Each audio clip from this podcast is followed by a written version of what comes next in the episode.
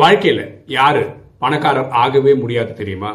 ஒன்று வீட்டுக்கு தேவையான எல்லா பொருட்களையுமே லோனில் வாங்குறவங்க. ரெண்டு தனக்கு வரக்கூடிய வருமானத்தை விட அதிகமாக செலவு செய்கிறவங்க மூன்று நாளைக்குன்னு சொல்லி கொஞ்சம் கூட சேமிக்காம இன்னைக்கே தடபுடலா வாழ்றவங்க. நம்ம ஒவ்வொருத்தரும் செக் பண்ண வேண்டியது இந்த மூன்று பாயிண்ட்ல ஏதாவது ஒரு ப்ராப்ளம் நம்மக்கிட்ட இருக்கான்னு பார்க்கணும். அது இருந்ததுன்னா அதை சரி பண்ணனா நீங்களும் நானும் பணக்காரர் ஆகலாம்.